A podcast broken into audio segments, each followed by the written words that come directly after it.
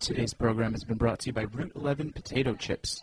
Made with a secret recipe and superior ingredients, their mission is to make an outstanding product in a safe and clean environment.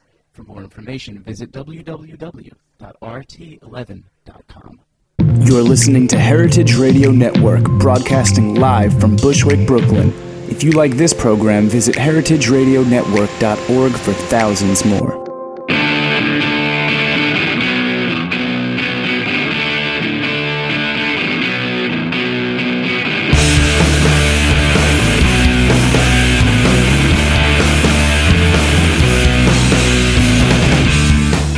Good afternoon and welcome to What Doesn't Kill You Food Industry Insights with me, your host, Katy Keiffer.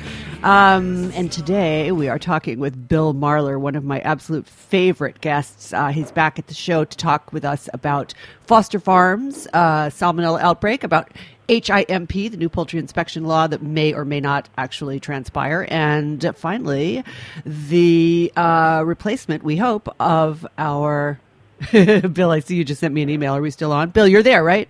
I am here. Okay, now I'm going to read your bio, so just hang with me for a second. In case people don't know who Bill Marler is, he's a senior partner in Marler Clark Law Firm, which is the law firm uh, that has been pr- prosecuting foodborne illness outbreaks. So Bill is an accomplished personal injury lawyer. I'm reading this from his website, and national expert on foodborne illness litigation. He began representing victims of foodborne illness in 1993 when he represented Brianne Kiner, the most seriously injured survivor of the Jack in the Box E. coli 0157H7 outbreak. Um, she got a big ass settlement, Bill. You did good. Um, and since that time, Bill and his law partners at Marler Clark. My mom wrote this whole thing for me, so I just want you to know. So. Okay, good. I'm starting to feel better now because I was like, really? I can't believe I'm reading this out loud. Don't stop. Just stop. Just stop. Anyway, right. point is, is that Bill has testified in front of Congress. He's been in the forefront of all kinds of um, just uh, national awareness about foodborne illness and and the rep- and uh, represented many of the victims of said foodborne illness outbreaks. And right now, we are in the midst of a really big one, which has not been particularly well covered in mainstream media. And by that, I am speaking of the Foster Farms outbreak. And Foster Farms is an outfit in California, which, to my surprise, ha- actually has a certified humane um, or animal welfare approved uh, status, and they're very big on how great they are about their chickens. Yet, unfortunately, they all carry a really uh, exceptionally virulent strain of Salmonella Heidelberg. So, Bill, take us uh, through the um, take us through what happened with Foster Farms and what's going to happen in the future. Well, um, you know, first of all, it's you have to remember uh, that salmonella uh, on meat is not considered an adulterant. Uh, yeah, we're going to talk about that in a few seem- minutes. yeah, Right. it seem you know incongruous, but but ultimately, you know, this outbreak uh, linked to Foster Farms has been an ongoing problem, you know, for actually several years.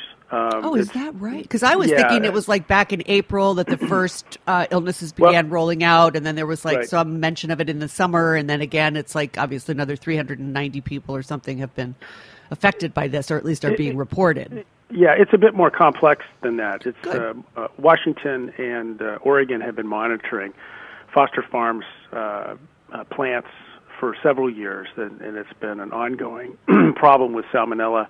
Um, it's just sort of gotten uh, more attention uh, since the CDC reported these two outbreaks of Salmonella Heidelberg this year. Right, and Salmonella Heidelberg- About 500 people. Right, and let's let's just be clear here for people who don't know. Salmonella Heidelberg is a relatively new strain of this pathogen. It's a multi-drug resistant strain, and it carries a particularly virulent. Um, uh, you know, disease profile. It's it's worse than sort of your average everyday foodborne illness. You actually get sicker, although not no one has died yet in this particular outbreak.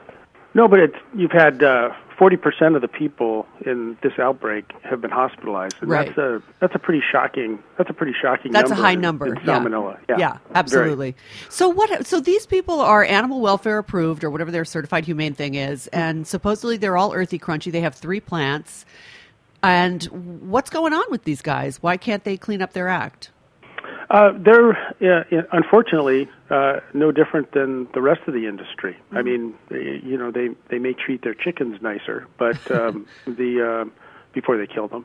Right. Um, but but uh, uh, you know, because we, the public, and through our government uh, officials, tolerate uh, salmonella on our chicken as just what they call natural occurring, which Yeah. is not. Um, it uh, you know the the bar is set so uh, incredibly low that these are the kinds of things that happen routinely, um, and so. Um, y- you, we can we can look at that and say, well, you know, Foster Farms, you know, is a bad egg, um, but they're they're really, frankly, no different than you know any other chicken producer when it comes to a salmonella profile. Right, absolutely. I mean, uh, when uh, Consumer Reports ran tests on uh, meats and, and what diseases they carried in our supermarket, I think it was like in some shocking, shockingly high number, like I Oh, don't yeah. know, No, no. sixty-seven We- percent I've, or I've done the like same. that. I've done the same thing in retail testing, just Yeah. in the Seattle market, and you know, found uh, almost all the chicken was contaminated. So, Yeah. Yeah. And so then the onus is on the consumer to basically have HACCP training in the home, which is something I keep telling the industry. It's like people don't take HACCP training for the home. So Right. cross contamination is very easy to do, um, especially if you're in a rush, uh, Mm-hmm. not cooking your chicken properly. And this is the other thing that the industry is like always saying, well, it's the consumer's fault because they didn't incinerate their meat uh, to whatever proper temperature they feel is the one that's going to kill. But what was interesting about this particular sal- Salmonella Heidelberg was that there was a cross contamination factor between the raw product and then what was sold into Costco and then excuse me and then cooked and then went out into homes and I wanted to talk a little bit about that because that was another unusual aspect of this normally it's just the raw product or it's the cooked product Well, this you know, both. it, it, it sort of proves your point about you know responsibility for consumers. I mean, if if Costco can't cook and handle chicken properly Right. in their in their system, how do you really expect uh, consumers to do that? That's and, right. And so, uh, you know, it, it really just begs the question as to whether or not um, salmonella, uh, which is a you know pathogen that sickens millions of Americans every year, and and actually is the pathogen that kills more Americans every year. Wow. Um, it should be know that. considered to be an adulterant or not. Right. And that's especially the antibiotic resistant varieties. Right. And there is a petition that has been filed. It's actually two years old. A petition filed by Center for Science and the Public Interest Uh-huh. uh, to request that uh, salmonella, uh, uh, the antibiotic resistant varieties, of which there are four, um, be deemed an adulterant, uh, just like E. coli 0157. Right, I was just going to say that. Yeah. Mm-hmm. so the same pathogen that eventually won. Um, it, it took a long time, tons of industry pushback to Right. label Salmonella E. coli one. Uh, 0157H7, which was the pathogen that was uh, implicated in the Jack in the Box outbreak. Correct. Am I right? Correct. So that's fine. So there is a precedent for Oh, yeah. No, no, no. It's- it's- pathogens it's- being labeled as adulterants, and it just takes a really long time to get them through whatever litigate or legal process. And what is that legal process, Bill? Explain well, to us. What the, the, the legal process is, uh, there's there's a, a number of varieties of ways that you can get uh, uh, products listed as, adulter- as an adulterant. And, and just so you, just to put this in your mind, um, salmonella is an adulterant in all other food. It's just not an adulterant on meat.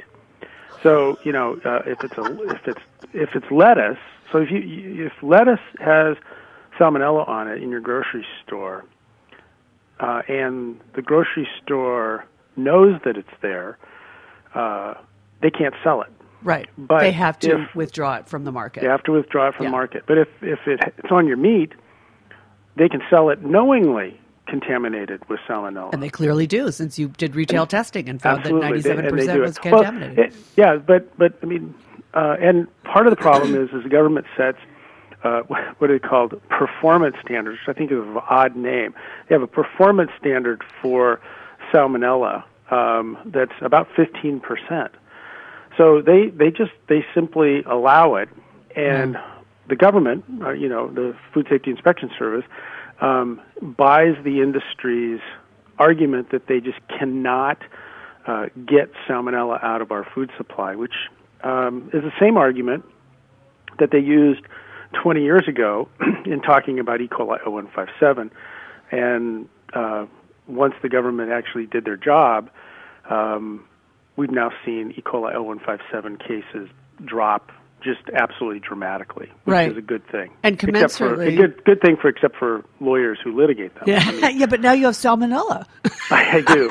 Yeah, the industry, the, you know, the industry, the industry that hates me so much uh, never seems to stop doing stupid things that keeps me employed. So. Exactly. I mean, they would like to put you out of business, but they just can't help throwing that business your way. they, they, it's a funny, it's a funny thing. It's a funny thing. It's really funny, Bill. I gotta say. Um, I just went to the National Institute of Animal Agriculture um, symposium on uh, antibiotics in the food supply, Mm-hmm. and for two days I listened to. Um, Scientists and uh, veterinarians and public health officials and people from FDA and USDA and it was I you know at the end of it I had to like contact somebody from um, Center for Science and the Public Interest who had been a presenter as well. I was also a presenter and say, uh, did I hear what I thought I was hearing, or am I just insane? Because like what they were saying is like, oh well, we need to study this problem a little further. you know, there are no uh, no real studies that prove a connection between. these multi-drug resistant strains of salmonella or campylobacter and, and human illness or i mean it was just it was mind-blowing bill it was absolutely mind-blowing Yeah, if you if you spend some time with uh, the folks at NARMS, N-A-R-M-S, which is uh, the CDC, is sort of. I remember uh, speaking. I was a keynote speaker at a CDC conference um, back in 2005, and uh, it was without uh, not without controversy, I might add. I can and imagine. Uh, and uh, I I was walking out afterwards and uh, heading back to my office, uh, and uh, um, some gentleman s- snuck up behind me and said, you know, I, I can't tell you my name, but I work for NARMS, and antibiotic resistance is really, really, really important. and, and and I had this sort of vision the, of the scene in uh, The Graduate where Yeah. they're standing out by the pool, and uh, the gentleman leans over to Dustin Hoffman and says, "Plastics, it's plastics." Right, right. And you know, I think I think there are I think Great there analogy. are there are good there are scientists who absolutely understand, you know, that it's it's not just feeding, you know, antibiotics to animals that is the problem. It's it's uh, it is a combination of that. It's a combination of overprescription of Sure, antibiotics in absolutely. humans. It's a com- it's a complex issue, but um, the way you deal with complex issues is you start to deal with them as opposed to just kicking the can down the road, which Yeah. is how unfortunately we deal with stuff, hoping that we are going to get another, uh, you know, another antibiotic that will cover up our past mistakes, and that's what we have been doing relatively successfully up until late. And you know, I think uh, people are concerned that we're running out of, you know, time when it comes to Oh, that. most And so- definitely. and there are no new antibiotics. Just so people know, there are no new antibiotics in the pipeline of any um, any drug company. That It just it's not profitable for them, so they're not doing it. So now let's so let's let's connect the dots here. Let's talk about um, Food Safety and Inspection Services, which just lost its uh, director, Elisabeth Hagen, and um, and that probably means, uh, given the temperament of Congress and how long it takes to confirm any appointee in this Republican, con- you know, controlled essentially. Although I hope the end of the filibuster will make that change. Um, but uh, you know, what? Who do you think is going to be tapped to be the next FSIS uh, director, and what kind of creds do you need to do that job? And and what did you think of Elisabeth Hagen, who supported HIMP, which I think is Right. really going to be a Um, disaster? Well, you know, my passes. phone. You know, the president hasn't called. But, Why not? You know, uh, you Because know, you've testified I, I, in front of Congress. you should know who you No, are. no, no, no. no. Actually, I actually in sort of a not too many people know this, but I actually did apply for that job and was on the short list. No Um, way. yeah, And and, hire uh, you. but but the uh, you know I think it was a combination of of uh, it, it takes I think it, it takes a, a a different personality to be in a in a under cabinet position. Uh, I'm not sure my personality profile sort of fits that. Um, and you know the the although I have a lot of people in the beef industry and meat, meat industry that actually respect what I do, um, I don't think they would really want to have me, you know, making the kinds of critical decisions that, you know, in the long run. Yeah, I don't be think very, so, Bill. in long run would be very good for them, in the short run, it would be very painful. Yes, Um, it would So, um, I actually have have a great deal of respect for Dr. Hagen, um, uh, and putting let's putting this HIMP thing aside because I think that's actually a much more complex issue than you know than than I think people give it credit for. But you know, she did move on expanding uh, certain kinds of shiga toxins. Uh-huh, um, that's true. E. E. coli, which was good. Um, she really brought, uh, as a physician and as an infectious disease doc, she really brought FSIS sort of focused on its mission, which is a public health mission, which is very difficult to do when it's also captured within the USDA. It's a it's a very com it's a very complex, very difficult spot to be in because they're they're they're with and around meat people Oh, constantly. 24/7. Yeah. yeah, and it's very difficult. So I think Dr. Hagen did a remarkable uh, job within that job. Um, i you know, talking about the, the HIMP thing, um, you know, it's a um, it, it's a balancing act. Um, the, the, the U.S. population doesn't want to pay for things. Yeah. Um, you know, we don't want to pay taxes. We don't want to do anything. We all hate government. We all hate, you know, government employees. But yet, we really want to have inspectors uh, in plants uh, and lines moving slowly, but we don't want to pay for it. Right. And and then government's trying to figure out how to deal with that on a limited budget. And you know, that's in many respects HIMP is in part a safety issue. It's in part a recognition that FSIS um, has a lot of expensive employees, and they're trying to figure out how to cut them. now, it's not. I, I don't look at that as a good thing, right. No, neither but it is one of those things that we ask people like Elisabeth Hagen to do things that are virtually impossible sometimes, and then we get then we get pissed off at her because of it, and you know you get what you pay for. I, I guess that's true. But and, and on that note, we have to take a very short break Sure. uh, for a sponsor drop. But stay with us, and we'll be right back with Bill Marler of Marler Clark, uh, the food-borne illness litigator, too. Um, that's hopefully helping all of us. Um, anyway, we'll be right back with what doesn't kill you. Stay tuned. The following program has been brought to you by Route 11 Potato Chips. From the moment Route 11 Potato Chips dropped their first batch of chips back in the early days of 1992, they understood their destiny as a high quality producer. Instead of succumbing to the frenzy of mass production, they took advantage of their small size and made chipping a personal art form. The payoff was immediate an incredible potato chip. With a secret recipe and superior ingredients, their mission is to make an outstanding product in a safe and clean environment. In this world of uncertainty that we live in, Route 11 Potato Chips believes comfort food should be just that. Know where your food comes from. For more information, visit rt11.com. And thanks to my sponsor, we're back. This is What Doesn't Kill You. Food Industry Insights with me, your host, Katy Keiffer. On the line with me today is Bill Marler, a senior partner in the Marler Clark uh, law firm, which litigates foodborne illness outbreaks around the country. Um, Bill, so we were talking about HIMP, and it occurred to me during the break that we hadn't really explained what that is for Oh. people who don't know. Sure. And it's a new poultry inspection plan, which um, has been halted by the Government Accountability Office. And those of you who listen to my show regularly uh, will remember that a couple of weeks ago, or I think it was even last week, I interviewed. Um, uh, Alfredo Gonzalez uh, from the Government Accountability Office on why they had stopped uh, pushing forward with HIMP. Um, but let's talk about what HIMP is going to mean in terms of inspection, Bill. Maybe you should take us through that. It, it's really fairly basic. Um, uh, they, they want to have less FSIS inspectors, shift the inspecting to the to the plant employees, and speed up the line. So, that's you know putting the fox in the hen house, kind of, right?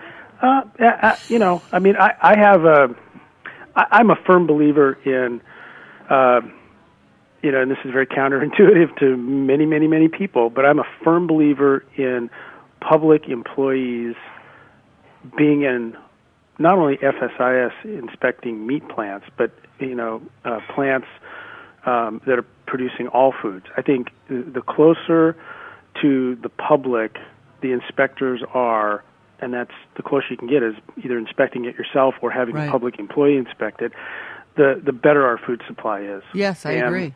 so, but you, you know, it's one of those things. As I, I said You got to be willing to pay for it. you got to be willing to pay for it. Yeah. And I think it's, you know, it's the old penny wise, pound foolish thing. Mm-hmm. Um, and I, I think uh, my my issue with uh, HIMP is is that is that um, I, I I don't really have a huge problem of speeding up the lines, primarily because the things that'll kill you you can't see anyway. Right. So if the lines are going faster, it's sort of irrelevant. Um, but having public employees there doing the pathogen testing and and uh, you know uh, is really the important part of it.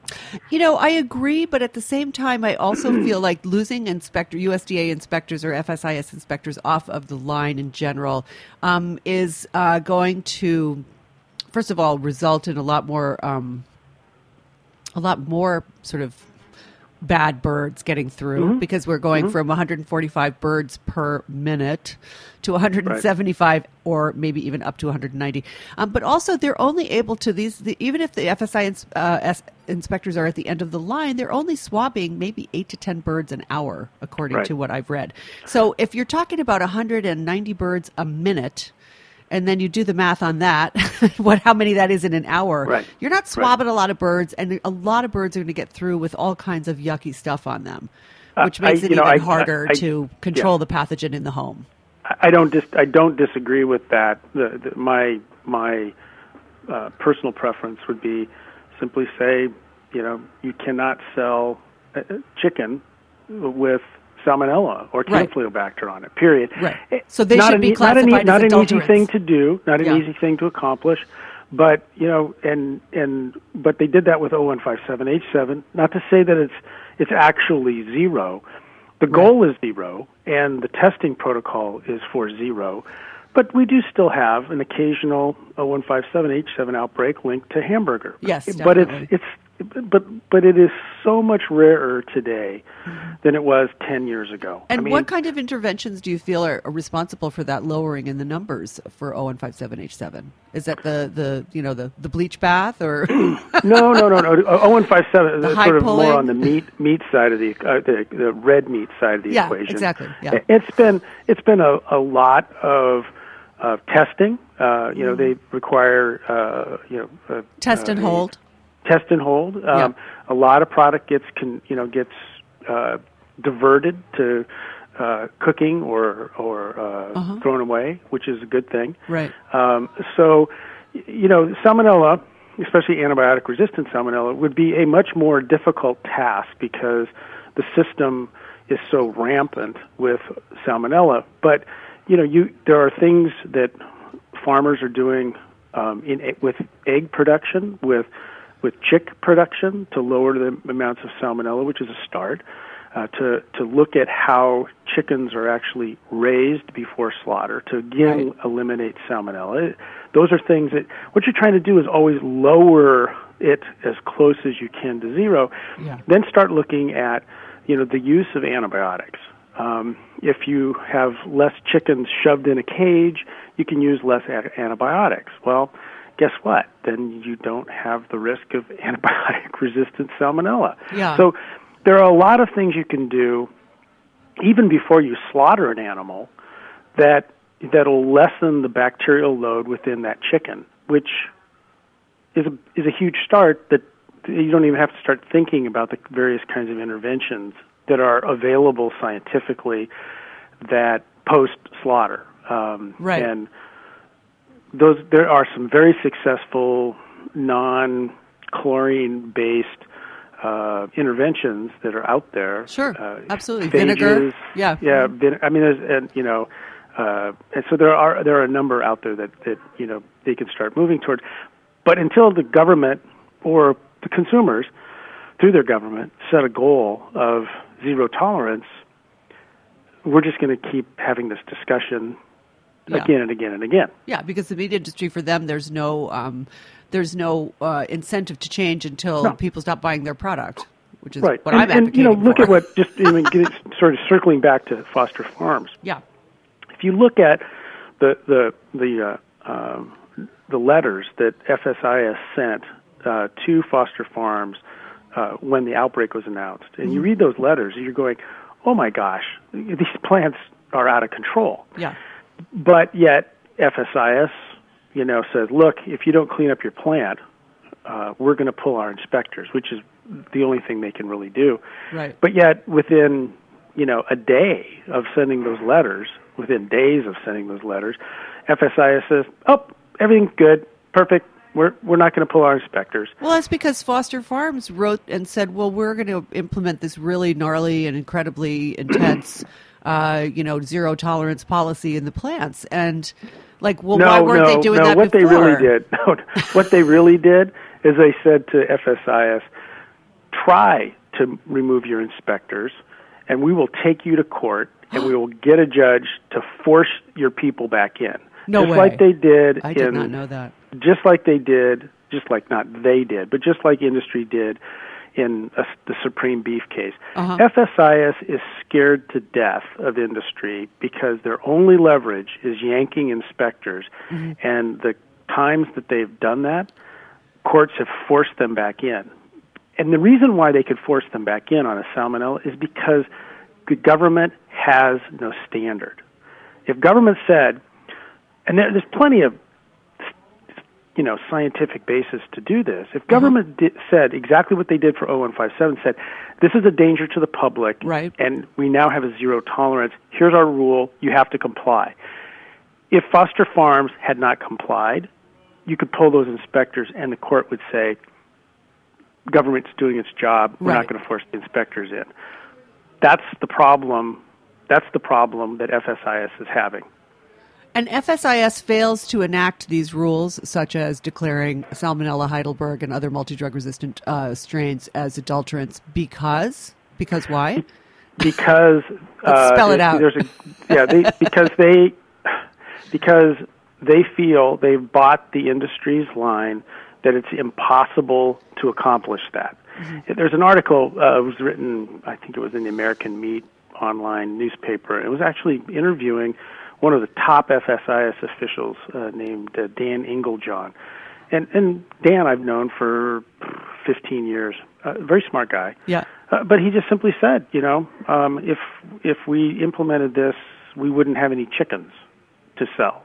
Huh. Um, and and you know, if you implemented it immediately, i he's right. that might be true. But if yeah. but if you implemented it over time with you know good uh, monitoring, good scientific uh, methodologies, over time you could reduce it to a a, a level that we see in E. coli 0157H7, which is you know 99. This is I think the best statistic ever.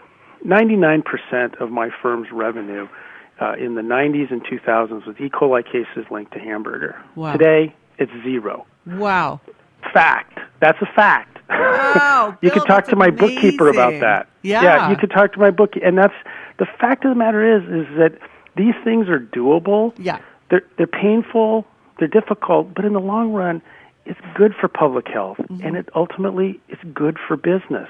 Yeah, that's how I feel. I mean, my feeling So- is is that if these guys don't figure it out vis-a-vis say whether or not they're going to treat their animals with antibiotics as either either or whatever you want to call it disease Right. prevention or slash growth promotants you know their market is going to go away because it's already shrinking i mean people are already saying you know what i don't really want to eat that if it hasn't been raised with you know a minimum of Right. intervention, and uh, and they're moving on to the vegetable aisle. I mean, I heard it from a number of um, of grocery store owners, uh, Wegmans and Heinen's in, in Ohio. They were like, you know, it's over. It's like, and my feeling is the battle is already lost on this as far as the meat industry goes. They're going to have to toe the line on that, at least on reducing the the antibiotic load in their feed but um, it's it really is it's about voting with your dollars and your and your pocketbook um, in terms of trying to make the industry do what it doesn't want to do, which is in this case uh, clean up their plants. Right. I yeah, but the the fact is is that um, I, I just got back from South Africa, uh, giving a series of food safety speeches, Uh-huh. and, and a and a, uh, a woman who runs uh, a very successful uh, business, uh, a chicken um, sells chick you know chickens to. She said, you know, she goes, the reason why we are so careful with our chickens is, and is that a the people who buy our chickens are quite poor, Right. and secondly, the people who buy our chickens are immune compromised because of AIDS. Right. And so we have to be extremely careful because we have to give them good value, mm-hmm. and we have to make it sure that they're safe so we don't kill them. Right. And and, and you sit there and you're like, you know, if that's the sort of thing that you know, instead of exporting me from from the United States to to South Africa, we need to import her attitude into the chicken industry in America. That is so and, true. And it's you know, it was I find I found it to be you know quite stunning that that would be the attitude of a very successful, you know, not huge operation. Right. South Africa just has a different profile than we have. But those kinds of things still, I mean, it's uh, those things can be implemented. Yeah, absolutely. Well, it's, that's a that's a stunning anecdote, and on that, I'm afraid we have to close this program.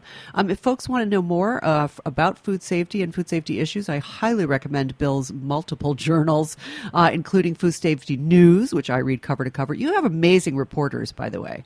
Yeah, I mean, great. you really have a fantastic lineup of people writing for you. Um, so there's food safety news. There's uh, your own. Uh, what do you call yours? Your particular Marler blog, blog. Marler blog. Um, There's also raw milk. If you want to learn about raw milk, there's another channel for that. Um, and what else do you want to tell us about, Bill? What else do you have going on there? You just have a great Sunday and you know cook your chicken well. That's right, because it's all on you, people. Thanks so much for joining me today, Bill. I hope you'll come My- back soon. My pleasure. Thank you, and uh, Thanks. and thanks to my sponsor, Route Eleven Potato Chips, and thank you to Heritage Radio Network for making it all possible. And we'll see you next week with another great show. Have a great holiday, people. So long now. Bye bye.